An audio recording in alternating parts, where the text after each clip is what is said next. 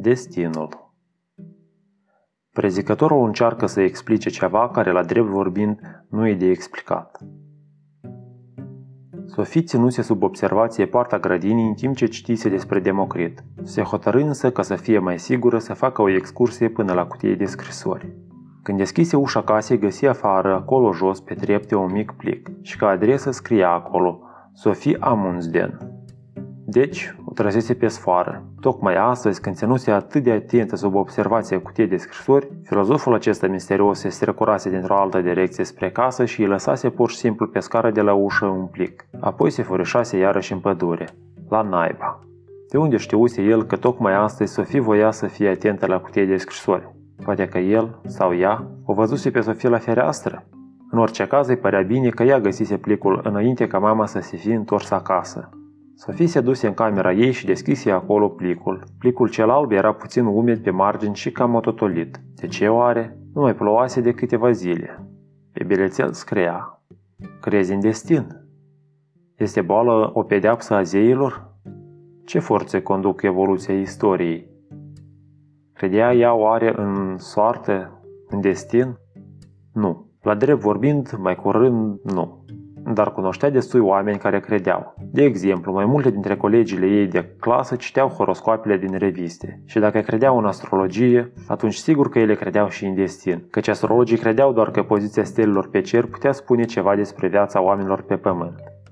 Dacă credeai că o pisică neagră care îți tăia drumul însemna ghinion, atunci înseamnă că de fapt credea și în soartă. Cu cât se gândea mai mult la asta, cu atât găsea mai multe exemple de credință în soartă și în destin. De ce se spunea, de exemplu, bate în lemn? Și de ce ziua de vineri, 13, era o zi cu ghinion? Sofia auzise că în mai multe hoteluri nu exista camera cu numărul 13. Sigur, pentru că existau mulți oameni superstițioși. Superstiție. Nu era aceasta un cuvânt ciudat? Dacă credeai în bunul Dumnezeu, atunci avea credință. Dar dacă credeai în astrologie sau în vineri 13, atunci însemna că credința putea fi zdruncinată de o superstiție? Cine avea dreptul să numească credința unor oameni o superstiție?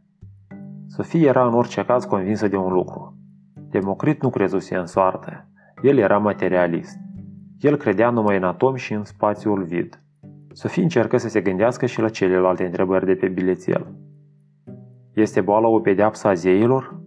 Oare mai credea așa ceva astăzi cineva? Dar apoi se gândi că mulți oameni se roagă la Dumnezeu să se facă sănătoși. Și atunci, sigur, ei cred că Dumnezeu poate interveni și în problema cine trebuie să fie bolnav și cine sănătos. Ultima întrebare era cea mai grea. Sofie nu se gândise niciodată ce anume conduce evoluția istoriei. Sigur că asta trebuie să facă oamenii, nu? Dacă ar fi fost Dumnezeu sau destinul, atunci, la drept vorbind, oamenii n-ar mai fi avut libertatea voinței. Chestiunea asta cu libertatea voinței o duse pe Sofie la totul alte subiecte de gândire. De ce presupusese adică adineauri că acest misterios filozof se-a jucat de fapt cu ea ca pisica cu șoarecele? De ce nu ar fi putut și ea să-i scrie lui o scrisoare? El sau ea avea în mod sigur să mai lase o scrisoare în cursul nopții sau al dimineții de mâine. Și atunci avea și ea să lase o scrisoare pentru profesorul acela de filozofie. Sofie se puse pe treabă. Îi venea foarte greu să scrie unei ființe pe care nu o văzuse încă niciodată la față. Nu știa nici măcar dacă îi scria unui bărbat sau unei femei. Nu știa nici dacă ființa asta omenească era bătrână sau tânără și în sfârșit omul acesta putea fi chiar cineva pe care Sofia să îl cunoască. Curând formulase o mică scrisoare. Stimate filozofule, aici în casa noastră cursul dumitale grozav de filozofie este foarte prețuit, dar e un prelej de supărare că nu se știe cine ești dumneata. Te rugăm deci să te prezinți cu numele dumitale. Ești oricând bine primit la noi cu toată inima la o ceașcă de ceai. De preferință însă când mama nu e acasă. Ea merge la slujbă de luni până vineri de la 7.30 până la 15.00. Eu însă merg la vremea asta la școală, dar în afară de marți sunt totdeauna acasă după ora 2 și un sfert. De altfel, știu să fac o cafea foarte bună. Mulțumesc anticipat. Multe salutări de la eleva dumitale atentă, Sofie Amundsden, în vârstă de 14 ani. În josul foii scrise Vă rugăm să răspundeți. Sofiei scrisoarea îi se părea solemnă, dar nu era atât de ușor să-ți dai seama cu ce cuvinte anume îi poți scrie unei ființe fără chip. Vărâ scrisoarea într-un plic roz și îl lipi. Pe plic scrise pentru filozof. Problema era cum să pună plicul în cutie de scrisori ca să nu-l găsească mama ei. Trebuia să-l pună acolo înainte ca mama să ajungă acasă. În același timp, trebuia să nu uite să controleze cutie de scrisori a doua zi dimineața înainte să vină ziarele. Dacă în timpul serii sau peste noapte nu avea să vină nicio scrisoare nouă, trebuia să-l scoată. De ce oare erau lucrurile atât de complicate? În seara aceea, Sofie se retrase de vreme în camera ei, deși era vineri. Mama încercă să o ademenească cu pizza și cu filmul polițist de la televizor să mai stea, dar Sofie pretextă că era obosită și că mai voia să citească în pat. Pe când mama se uita la televizor, Sofie se furișă cu scrisoarea ei la cutie de scrisori. Era limpede că mama își făcea griji. De când venise vorba despre iepurile cel mare și joben, ea îi vorbea Sofiei pe cu totul alt ton. Sofie nu voia să-i facă griji, dar acum trebuia să se ducă în camera ei ca să țină sub observație cutie de scrisori. Când, spre ora 11, mama intră în camera ei, Sofie ședea la fereastră și privea fix strada de jos. Dar nu stai să pândești cutie de scrisori, întrebă mama. De ce nu? Cred cu adevărat că ești îndrăgostită, Sofie. Dar chiar dacă ți aduce o scrisoare nouă, n-are să o facă totuși la miezul nopții. Cerule! Sofie nu mai suporta prostiile astea cu îndrăgostirea, dar n-avea ce face. Trebuia să o lase pe mama ei să-și închipuie că e îndrăgostită. Mama continuă. El ți-a spus chestiile astea cu iepurile și jobenul. Sofia probă din cap. El uh, doar nu fi din aia care iau droguri. Acum Sofie îi părea rău de-a binelea. Pur și simplu nu putea să îndure să o lase pe mama ei să-și facă asemenea griji. Pe lângă asta, era nebunie curată să crezi că modul acesta de a avea idei deștepte era ceva care să aibă de-a face cu drogurile. Uneori, oamenii mari săreau și ei complet de pe linie. Se întoarse spre mama ei și spuse Mamă, îți promit aici solemn că n-am să încerc niciodată chestii din astea și el nu ia niciun fel de droguri, dar el se interesează mult de filozofie. E mai în vârstă decât tine?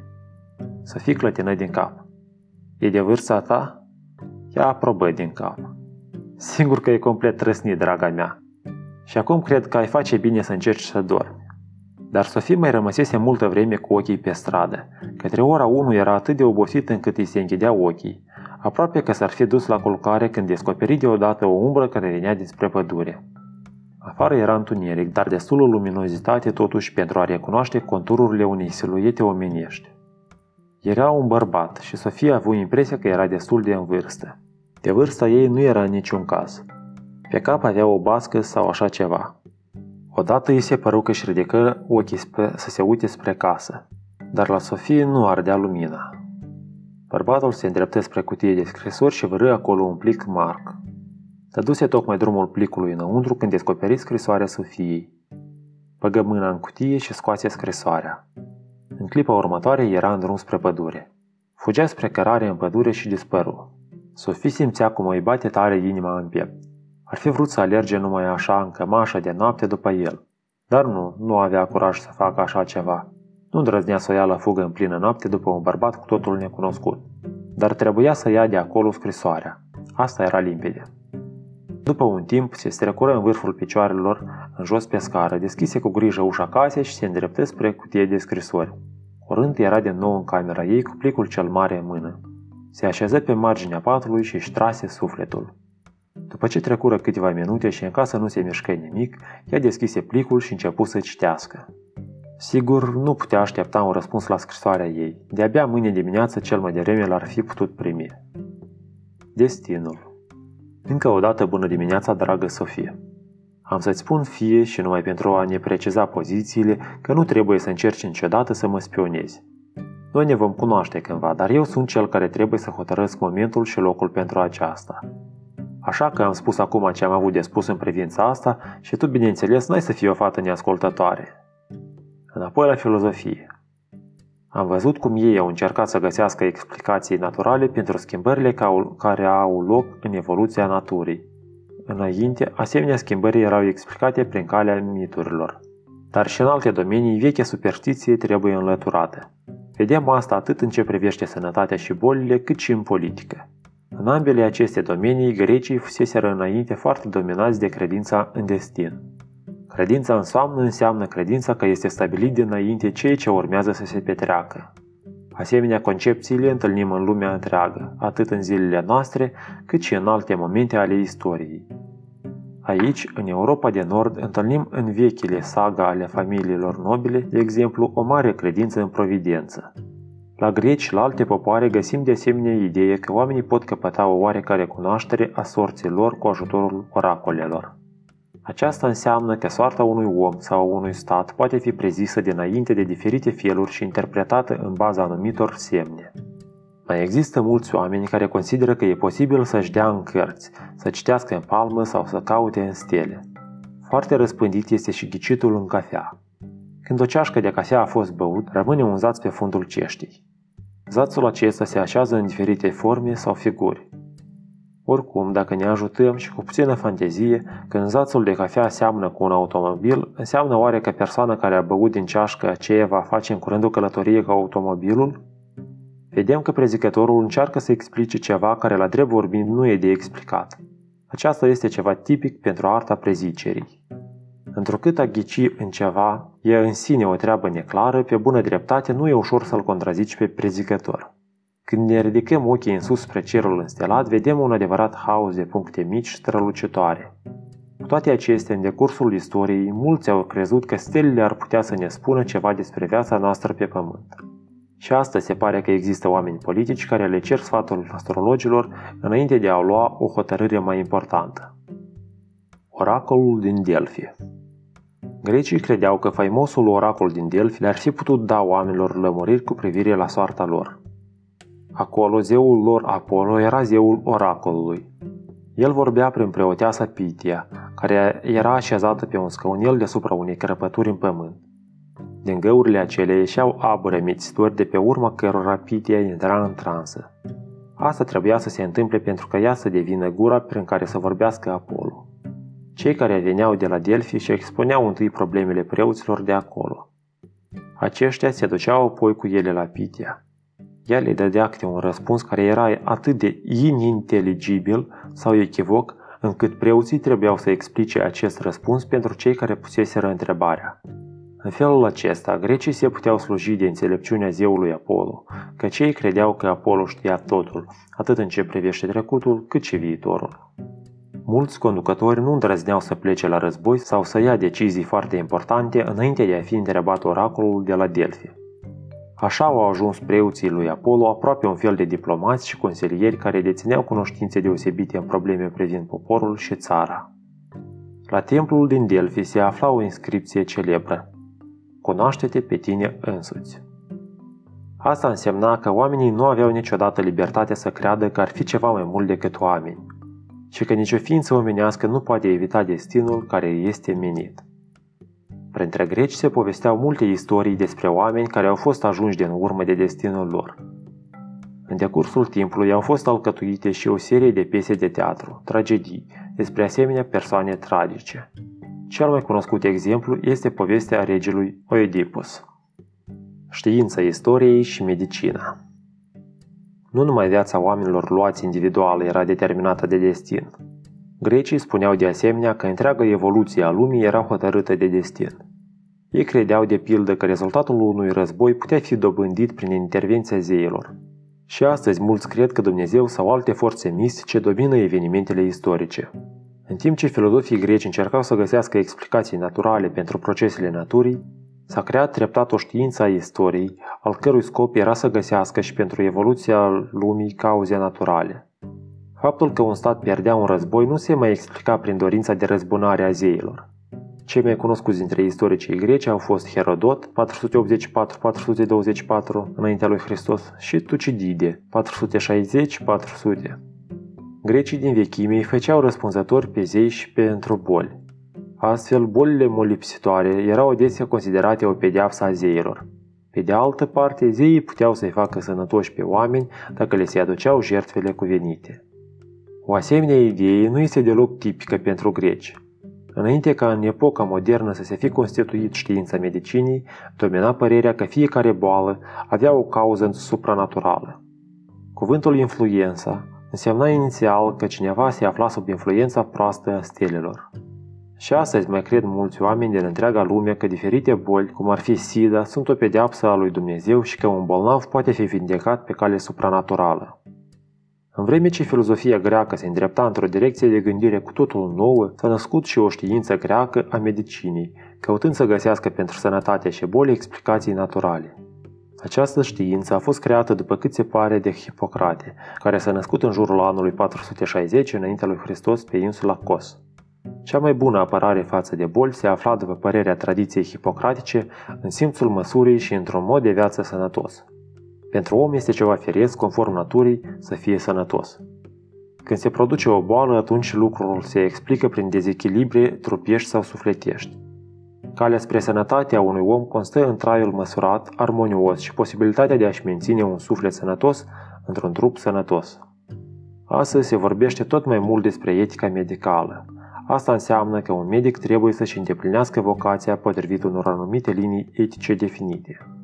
Medicul, de exemplu, nu are voie să prescrie oamenilor sănătoși rețete pentru produse conținând substanțe din categoria drogurilor. Medicul trebuie de asemenea să se considere supus comandamentului secretului profesional, ceea ce interzice să comunice mai departe ce i-a spus un pacient cu privire la boala sa. Și aceste îndatoriri își au origine în comandamentele lui Hipocrate. El îi punea pe discipolii săi să depună următorul jurământ. Voi prescrie tratamentul pentru binele bolnavilor mei, după capacitatea și priceperea mea și niciodată nu voi vătăma pe nimeni ca să fiu pe placul cuiva. Nu voi prescrie niciun medicament ucigător și nu voi da un sfat care să cauzeze moartea și nici nu voi da vreunei femei ceva pentru a provoca avortul. Îmi voi păstra puritatea vieții mele și a artei mele. Nu voi tăia ca să scot pietre chiar la bolnavul la care boala se manifestă. Voi lăsa această operație să fie făcută de cei care practică aceasta.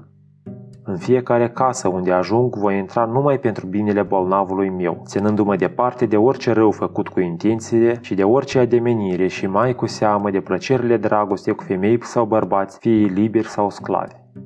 Tot ce pot să aflu în timpul exercitării profesiunii mele sau în relațiile zilnice cu oamenii, ceea ce nu trebuie răspândit, voi păstra cu taină și nu voi destănui niciodată. Dacă voi păstra acest jurământ cu credință, să mă pot bucura de viață și să-mi pot practica arta respectat de toți și de pururi. Iar dacă îl voi nesocoti sau îl voi încălca, soarta să-mi aducă numai nenorociri. Când se trezi din somn sâmbătă dimineața, Sofie tresări deodată în patul ei. Visase oare sau îl văzuse cu adevărat pe filozof?